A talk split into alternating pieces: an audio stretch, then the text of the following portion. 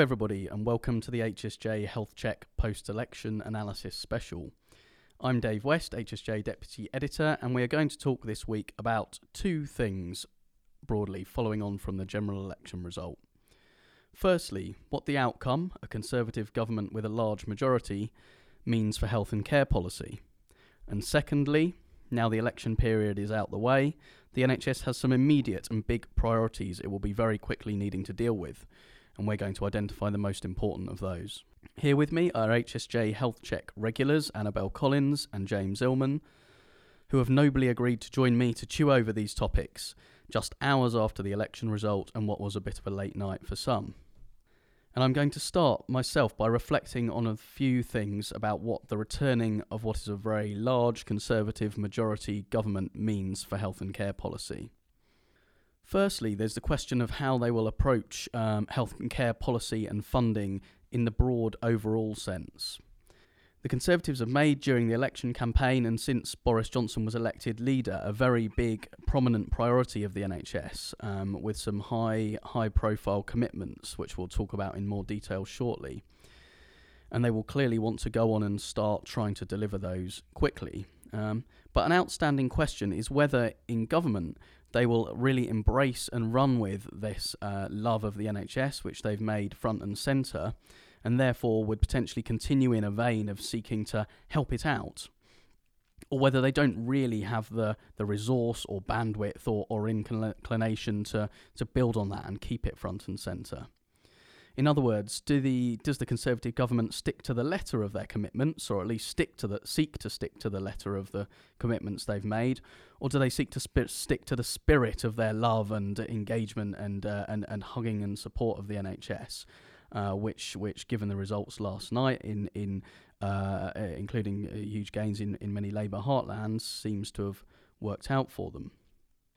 Secondly, um, a related point, the the Conservative government with a with a large majority has an opportunity, if it wants to, to get more involved in shaping NHS policy itself. Whereas uh, for the last few years, Conservative governments have have largely outsourced the majority of NHS policy to NHS England and particularly to Simon Stevens as, as chief executive of NHS England.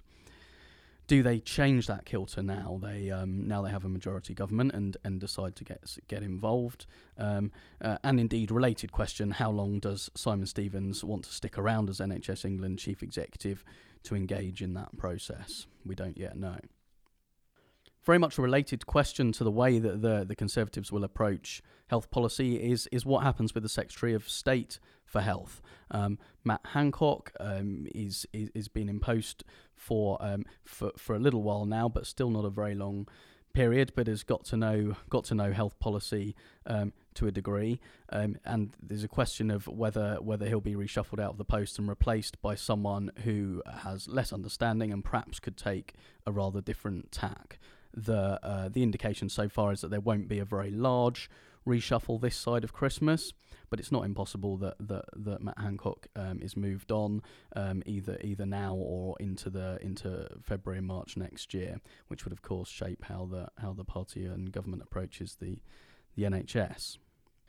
Moving on to the the specific um, policy itself, the, the policy policy itself and the commitments the government has made uh, on the NHS through the through the campaign. Um, probably the the biggest things were um, were the building of hospitals, so capital funding, um, workforce, and money itself. Um, and mentioning first the hospitals, there's been uh, a lot of back and forth during the during the campaign about the Conservatives uh, as they announced their commitment to build 40 hospitals.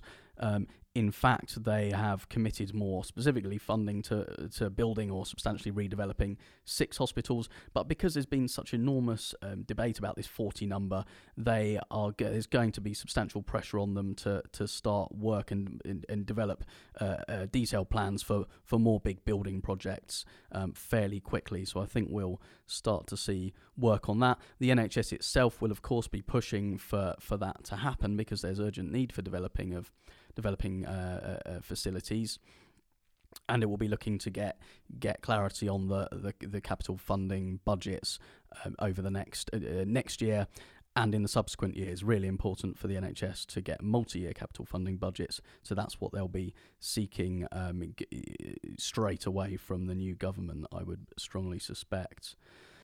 Linking back to, to the point I made about whether the government uh, sticks to the letter of its commitments, i.e., building hospitals or whether it wants to go further and actually make capital building commitments beyond beyond hospital care, which of course the NHS has uh, many in, the, in and around the NHS have have been quick to point out that that there is huge need for capital development in particularly mental health services and elsewhere, primary care um, and, and and others.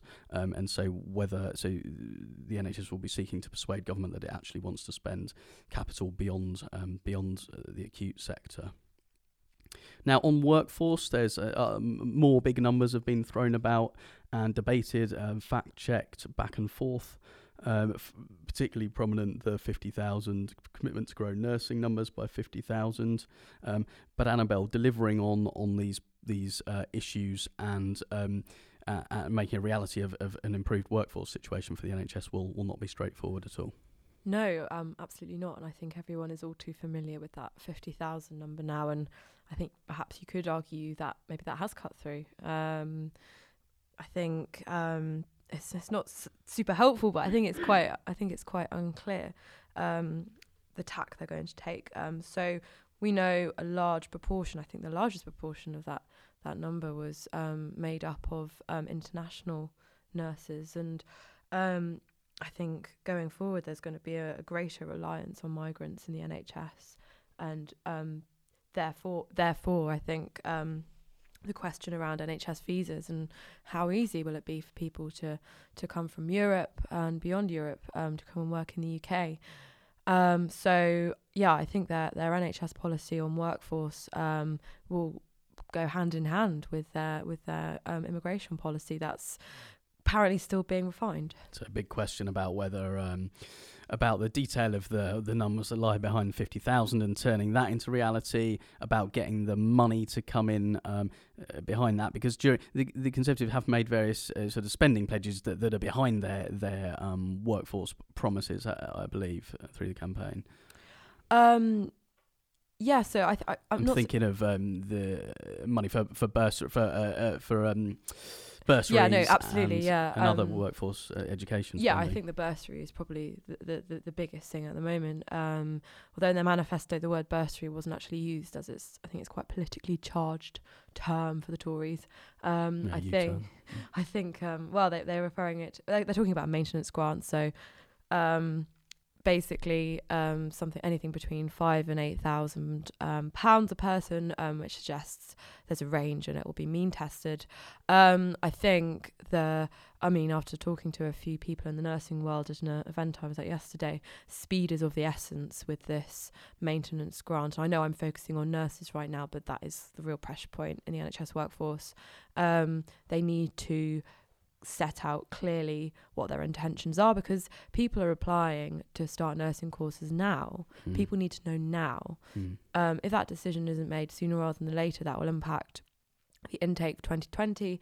Um, I think that if they just if it, they, they kind of pontificate and, and don't come up with a decision quickly, um, I've been told that there are there are real concerns that um, some students might take a year out and wait for this maintenance grant to come in. So perhaps there could there be another year of of um, a, I mean I don't don't wouldn't want to say necessarily another dip, but another year without this much needed extra support for nurses. Yeah, and we can see from the analysis you've covered in in recent weeks that without every kind of uh, every iota of effort going in, it's really really difficult to get um, homegrown uh, uh, registered nursing numbers up um, without without every uh, sort of sinew being strained, and so Yeah, absolutely. I know it takes a long time as well. I mean, nurses, although they they take on clinical placements and trusts and are w- effectively working um, almost straight away, uh, it takes a while to to grow a nurse as it does a doctor.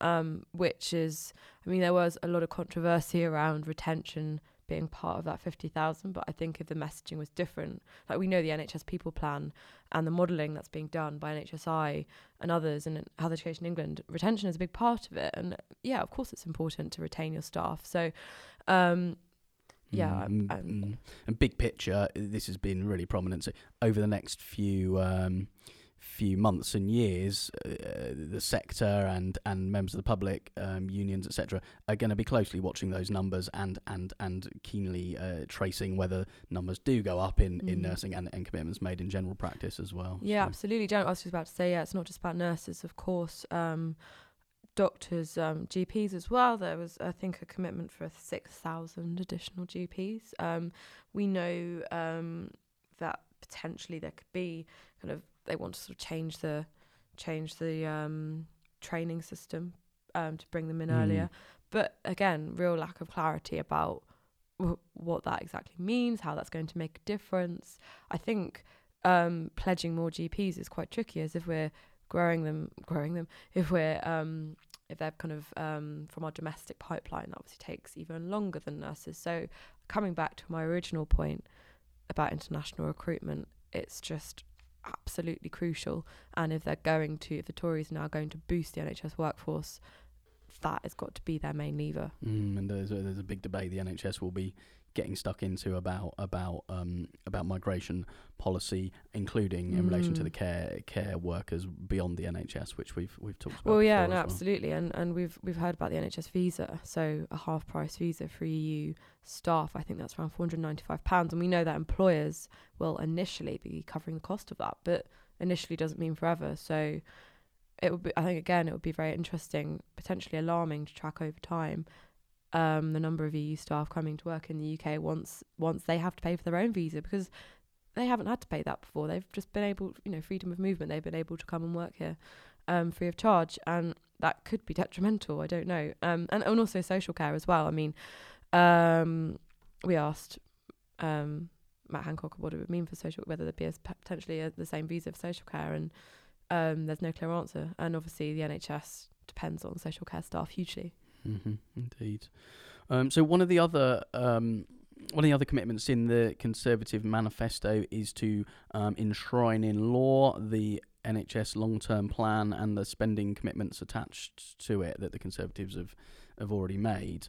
Um, and to do this by March, uh, the, the manifesto declares. Um, so there will, I, I believe, we're expecting a Queen's speech, an updated uh, Queen's speech before Christmas, which we would expect uh, the government to put forward proposals for for this bill, um, and the expectation is that it will take forward a lot of the a lot of um, and perhaps all of the proposals put forward by NHS England uh, after a process of consideration a couple of months ago. I think the big outstanding questions there are how much will the government seek to change to change what NHS England has put forward? Will it put forward uh, most of that with some important um, refinements? Will it, um, be, uh, uh, and which relates back to that question of who's the Secretary of State and how involved does the government want to get in the NHS? And I think the second question on, on that by March issue is is the speed of things because even with a large majority going through parliamentary process does take time um, and there are substantial elements of the proposals which haven't been refined in great detail so I, uh, I still think that the idea of having this all sorted by March is is a little unlikely.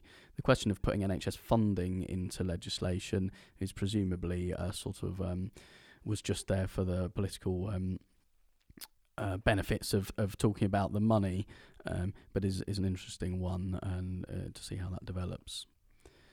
On the funding, the the overall sums of funding that we're likely to see under the Conservatives, we've already touched on the uh, substantial, but in the great scheme of things, not enormous sums that have been committed for education and training spending, and and in relation to general practice to going into um, general NHS revenue spending and and commitments made to spend money, spend capital on new hospitals. But what the Conservatives have um, have not done I- during the election campaign is set out overall spending growth plans for the NHS over several years, which is something the Labour Party chose uh, to do and the Conservatives stopped short of.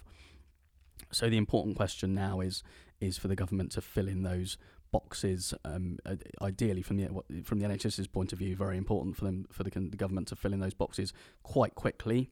Uh, budgets uh, likely sometime early next year, but the NHS will be seeking to try and get more clarity more quickly than that, and for them to fill in the the, the, the spending boxes over a period of several years, uh, rather than than simply a kind of piecemeal. Here's what you'll get next year, and we'll talk about the future another time. So I think that's where the where the important discussion will be will be on that. Let's move on now, though, because uh, in addition to to the slightly more long term policy questions, there are some really big things happening in the NHS related to the election campaign, but but not entirely depending on it. And which, with now um, the the general election period out the way, the NHS will be will be confronting these head on, and indeed, in the case of uh, winter and performance, already is. Um, so, could I ask you, um, James, as our as our performance and Brexit correspondent, to to talk first of all about winter and where the NHS finds itself on that uh, in brief? Okay, yeah. So uh, today the monthly data came out um, for November uh, in terms of the accident emergency uh, four-hour performance, and also the SITREP data reporting period began. Um, that that began um, started as well, so that reports on various metrics each week over the winter months uh, between uh, the first week in December and up until March. So uh, the performance against everything uh, is appalling at the moment, and it's a really, really worrying situation. Um, so not one of the 118 major hospital trusts, 117, sorry, uh, hospital trusts which are reporting against four-hour standard at the moment managed to hit the uh, target in November. The the overall level uh, has fallen to a record low. The performance against type 1, so that's the major emergency admissions in major departments, again, record low. Uh, but yeah, this is the first time that not a single trust has hit the target. It, it, it would be fair to mention that Luton and Dunstable, which uh, is always up there as one of the best performing trusts, is currently not reporting against a standard because it's involved in a trial of of new metrics which could replace the four hour standard from next year.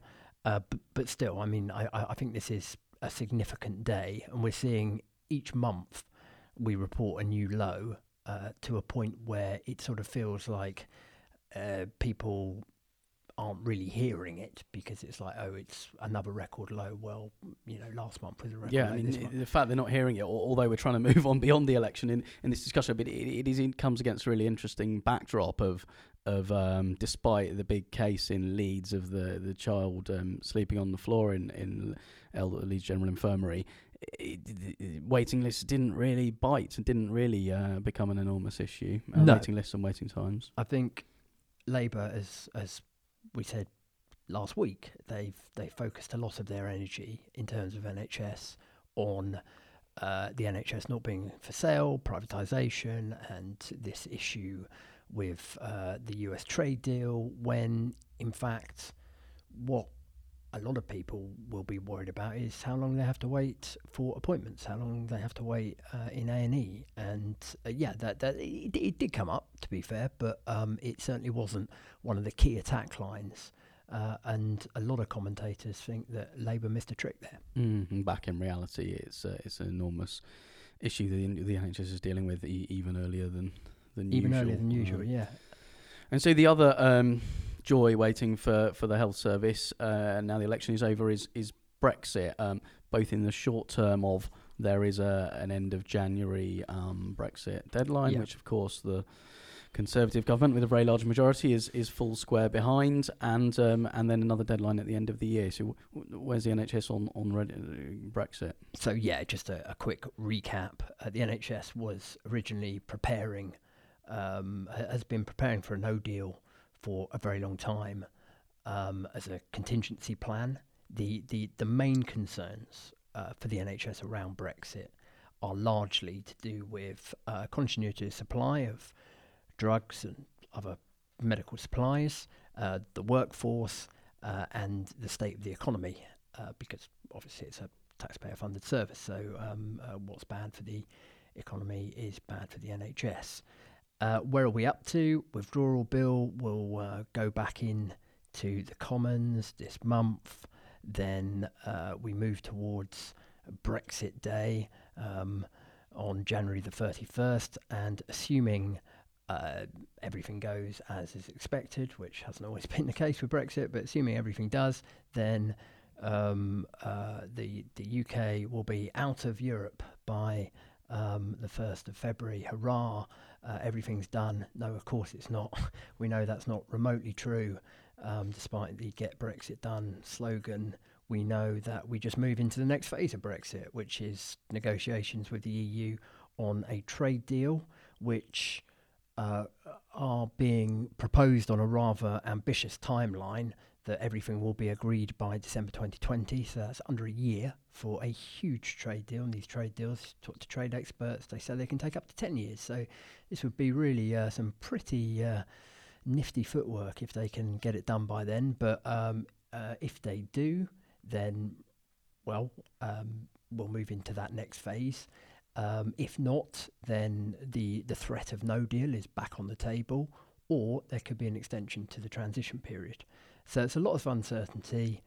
Uh, the, the, potential of no deal is still on the table, and um, yeah, it's just going to keep on sucking in bandwidth mm-hmm. and cost. Mm. It seems to me, I mean, the, the, NHS will continue, uh, you know, NHS and its sort of many voices uh, aligned with it will be pressing now in a slightly different political climate for um, a soft for uh, as softer Brexit as they can get in relation to workforce, in relation to medicines, in relation to to various um, factors, and and there is, although it seems. Um, is probably just a note of, of, of wildly misguided optimism at the moment. But this morning, various people are speculating that, you know, with the big majority, actually, Boris Johnson doesn't have to pay heed to the European Research Group, the Brexit extremists, and there's some kind of there's, there's a small possibility that he could kind of pivot to a much softer Brexit, which I imagine is, is something the NHS people will sort of certainly be be calling for and seeking, you know, in relation to yep, workforce as well. They will be. Um, I gave up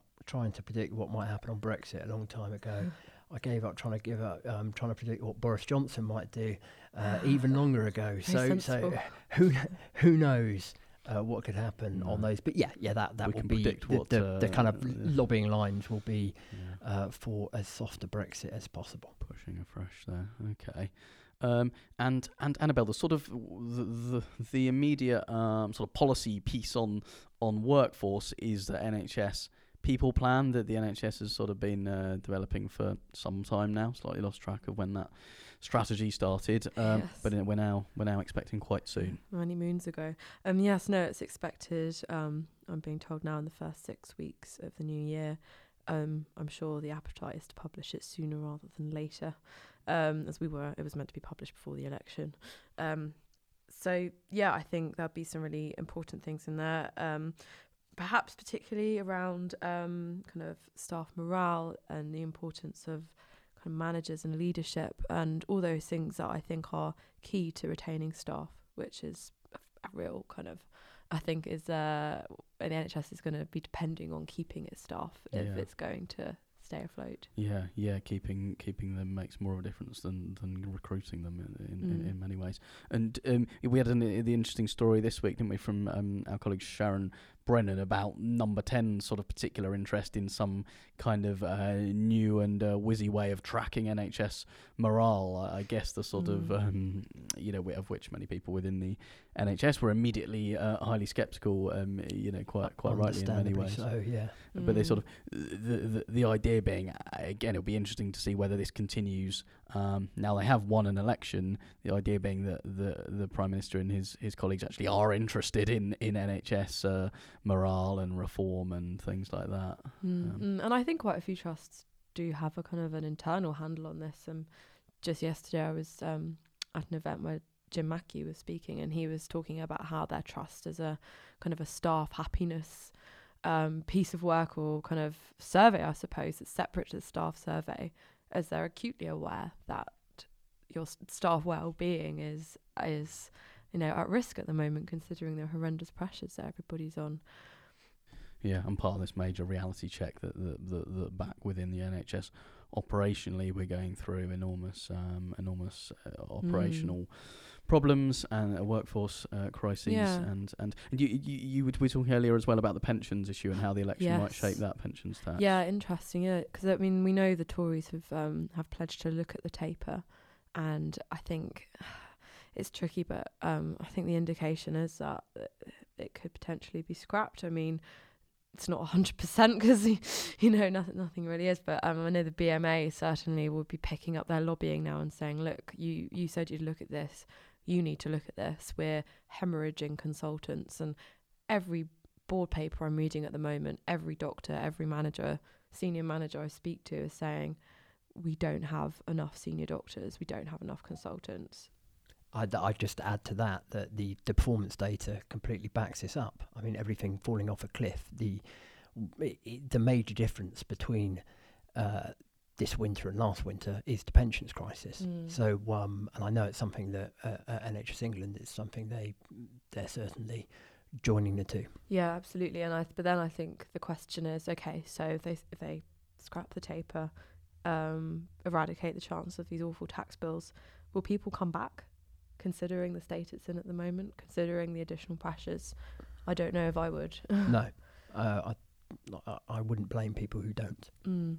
maybe too late. Um, and the the uh, but but, but the, a reminder the um, tax taper issue a reminder that a key date um, uh, practically for the NHS will be the the next budget, um, which I think we've been led to believe would be February or or March, um, but it but it's probably movable now. The government's in with a large majority. They'll be thinking about when they want to carry out their budget, which will shape many of these shape many of these things. Um, another uh, for NHS leaders, um, other practical um, things to be getting on with, uh, uh, uh, uh, and sort of reality checks will, will come to the fore with the the annual planning process, which um, we're all at HSJ used to the prospect of planning guidance dropping on sort of the the, the 23rd, 22nd of of December. Um, I think most likely we'll all the important stuff we'll actually won't get until early next year now in terms of planning guidance and um, the long-term plan implementation plan that has been uh, uh, kind of promised and explored since the publication of the long-term plan, um, which is intended to set out uh, to turn the, the long-term plan vision into slightly more granular delivery stuff. And um, officials and so on now will be working on on uh, updating that in light of the the, the, the the new government and the commitments that, that have been made there, and in light of all the the uh, forty odd um, local system plans that have been developed over the past few months. So there's various um, planning work to go on there, and and chief execs in the NHS are due to get together for their kind of annual. Um, uh, the bosses talk at you kind of sessions in London and Leeds next week, where they and um, and will be given uh, the kind of key headlines on, on planning guidance um, going into um, th- for going into 2020 21.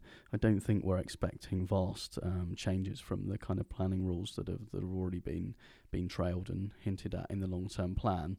But I do think that going into that planning will will bring a sort of third uh, prong of reality check to um, to the kind of commitments made by the Conservatives and, and other parties in, in the election. We've had kind of reality check on winter from James and reality check on workforce um, crisis from from Annabelle and, and, and on Brexit from James, and there's kind of a, reality check on the financial situation as well, isn't there? Because um, the NHS continues to have pretty substantial underlying deficits, and it will do going into 2020-21. So the funding commitments that the that the uh, government and Conservative Party have made, while they are, um, while uh, as has been um, described many times, they're greater than uh, th- this funding settlement is better than the NHS has seen over the last um, five and ten years, but there's still a long way to go before the NHS um, funding round is is well, before the NHS funding situation is is kind of refloated to a healthy position. And we were just, I think, Annabelle in particular, were keen to have a, a, a, a final word on the what you see at many general elections, but particularly at this one with a large change in seats. We see um, see a changing of the guard of the big the big MPs that have played a Mm. played a major role in, in health in Parliament. No, absolutely. I think Sarah Wollaston is probably the biggest name there. We were talking Yeah. before. Um, obviously, leader of the Health Select Committee. Um, huge role in holding the government to account. Who's going to take up that mantle now? Um, other big names: Luciana Berger, um, and then other MPs. I'm thinking um, particularly Labour, Paula Sherriff, Julie Cooper. MPs that I think have had a really strong track record Mhm. in, Mhm. um, you know, stand, standing up for the NHS. And, Yeah, and um, yeah, I think I think it's a, it's a shame that they've gone. Um, definitely. I, I think Sarah Wollaston uh, especially deserves the thanks of the NHS because she's done a great job over a number of years. Mm. And the other the other kind of um, uh, symbolic note of interest uh, in terms of healthcare MPs was the the victor in Blyth Valley, the seat that went from in in in uh, Northumberland that went from Northum that went from uh, Labour to Conservatives um, and and was a health worker. Yeah, absolutely. Um, yeah, Ian Levy, I think his name was. Um, yeah, that was a fascinating result. It was, yeah. Yeah. going going blue for the first first time. Was it ever? I don't know, but certainly for a long For time. a long time. um, 50s. I Fifties, th- I, yeah, th- I think it was the 50s. yeah, um, yeah. I think a mental health um, support worker. Um, I think there was a bit of confusion. I was noticing on social media um, around whether he was a nurse or not, but I think that's now that's slightly by the by because he's He's the not, MP and heading to London, as he said in his um, speech. and he's a, and he's a, he's, a, he's a care worker. Yeah, so Mm. big major shift in skill mix in the in the House of Commons. Okay, thank you everybody uh, for joining us. I hope that was a useful guide to the next few weeks and months as uh, as the NHS adjusts to to a new changing government.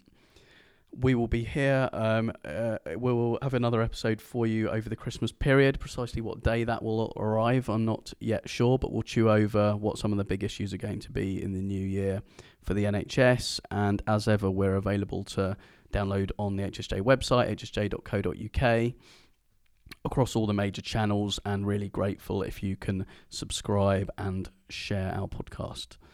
If there's any issues or feedback you'd like to let us know about, please get in touch. Dave at Dave W West on Twitter or email dave.west at wilmingtonhealthcare.com.